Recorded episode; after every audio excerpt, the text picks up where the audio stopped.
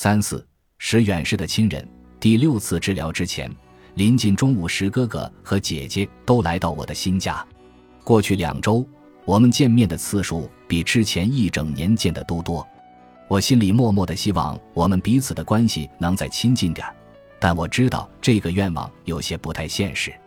哥哥和姐姐家里都有五个孩子，这意味着他们要有五套荒唐的日程安排。他们两家都是双职工家庭。另外，你看下我的日程安排，再想想，在我永无休止的完成所有必须做的事情的时候，如果有人胆敢给我打电话，我会有多恼火？我觉得我们已经尽力保持亲近了。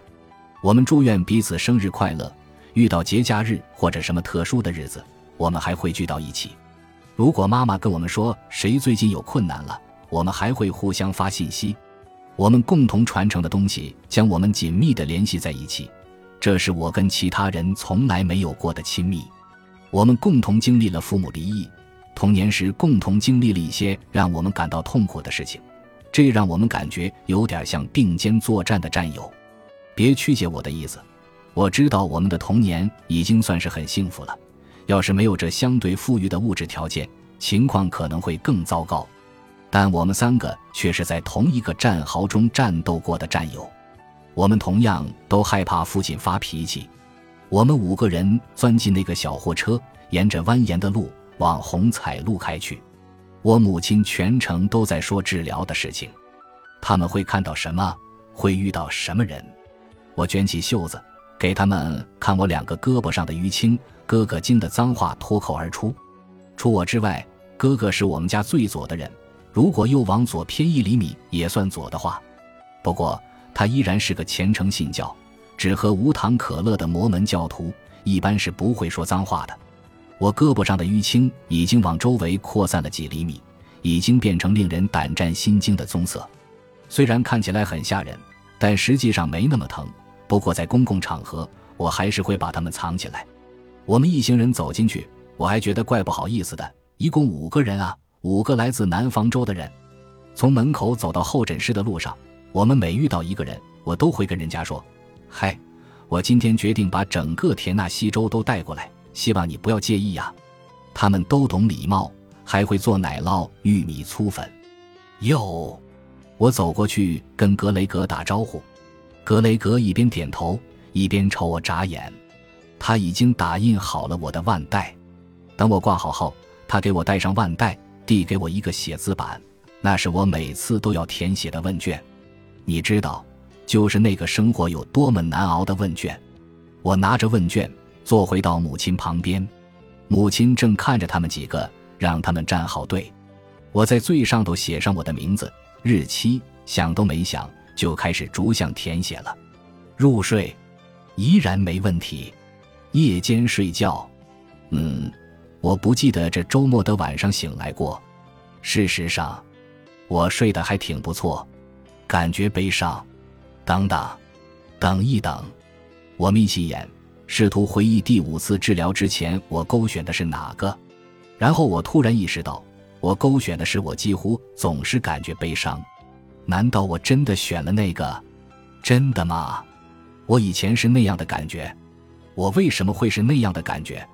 我甚至还得使劲眯着眼睛才能想起那种感觉，因为我不感到悲伤了。我是从什么时候开始不再感觉到悲伤的？真的是刚刚过去的事。我看不懂这张问卷了。第一面的问题我没再勾选，我翻到另一面，就像看着一个老古董。房间似乎开始旋转，但这并不是说有什么不对劲儿，我只是无法理解剩下的问题。第十一项自我评价：星期五的时候，我勾选的是我几乎无时无刻不在想着我身上大大小小的缺点。这才是三天前，我选的是这一项。我真的那样觉得。真的吗？我怎么可能相信那样的事儿？第十二项，关于死亡或自杀的想法。当然，自杀从来都不是我的选项。但我真的觉得生活空虚，真的怀疑生活是否值得。如今我非常开心自己能够活着。我甚至在没有意识到的情况下，那天早上竟然洗了澡，还吹干了头发。虽然我还是一直很饿，但我穿上了干净的衣服。戴上了项链，甚至还喷了点香水。我都没有考虑过自己做这些事情有多么奇怪，我连想都没想。就像我之前提到的，抑郁的人都会有这样一种情况：在接受药物治疗或者得到其他途径的帮助之后，通常我们自己不会觉察到自己有所好转，通常都是我们周围的人最先意识到并指出来的。我最终意识到自己好转了，是到精神科医生那里复诊，他问我感觉怎么样的时候。当我们感到悲伤的时候，我们或许可以表达出来自己感到悲伤，只是那种感觉太强大了。虽然我们时时刻刻感到悲伤，时时刻刻忍受着悲伤的折磨，但我们没有想过这就是悲伤。所以，当那种感觉变成幸福的时候，我们只是感觉变了，并没有真正意识到。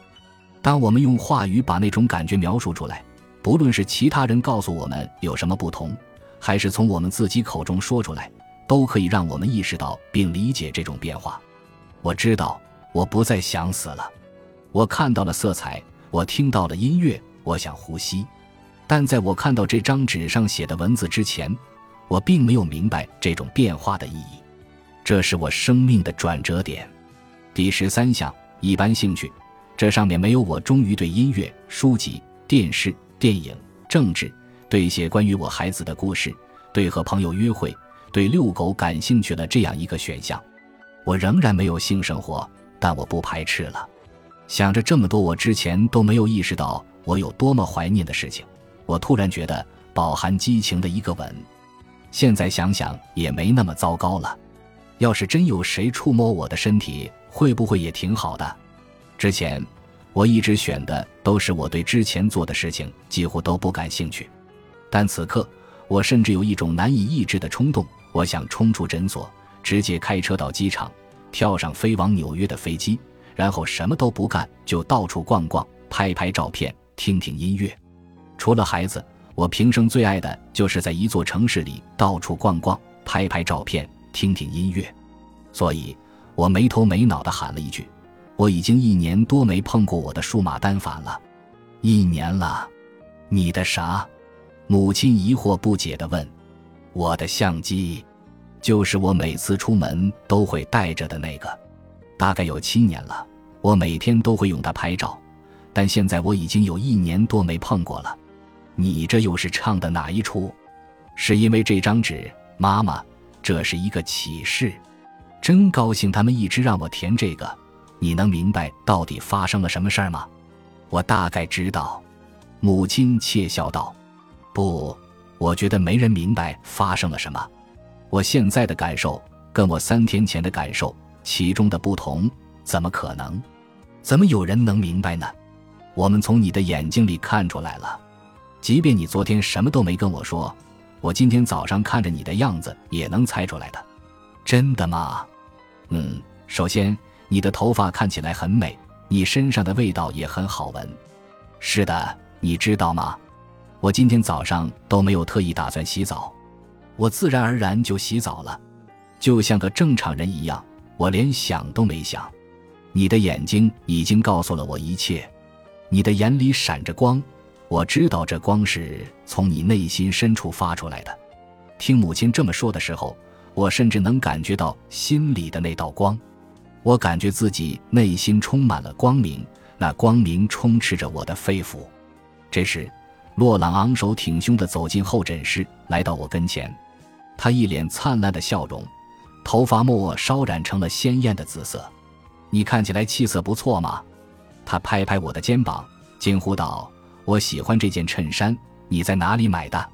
我低头看看我的衬衫，因为我根本不记得那天早上从衣橱里选了哪件衬衫。我的衣橱里塞满了衬衫，开门的时候都得当心着点儿。不然很可能劈头盖脸的掉落一堆。哦，你说这件？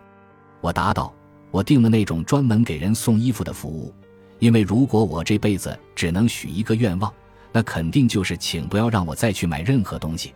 好吧，但你今天看起来真不错。我不是说你以前每次来看起来不好，只是今天，哇哦，你今天简直太棒了。我是真心实意这样说的。”不是因为你要参加测验才故意说给你听的，哦，天哪，还有测验！我大喊道：“其他人参加这个测验也会像我一样紧张吗？要是他们不紧张，那么请不要跟我说实话，跟我说他们也很紧张就行了。”当我签字同意进行这次实验治疗的时候，有一件事我虽然签字同意了，但我其实一点都不想同意，一点都不想。是的，你可以给我来点麻醉药，让我的大脑接近活动终止状态。你也可以让我母亲看着你们像摆弄布娃娃那样摆弄我，在我窒息之前给我插上呼吸管，这都没关系。但在接受治疗之后，还得接受一项测试。这是我在签这份写着可能导致死亡的知情同意书时最为犹豫的一点。本集播放完毕，感谢您的收听，喜欢请订阅加关注，主页有更多精彩内容。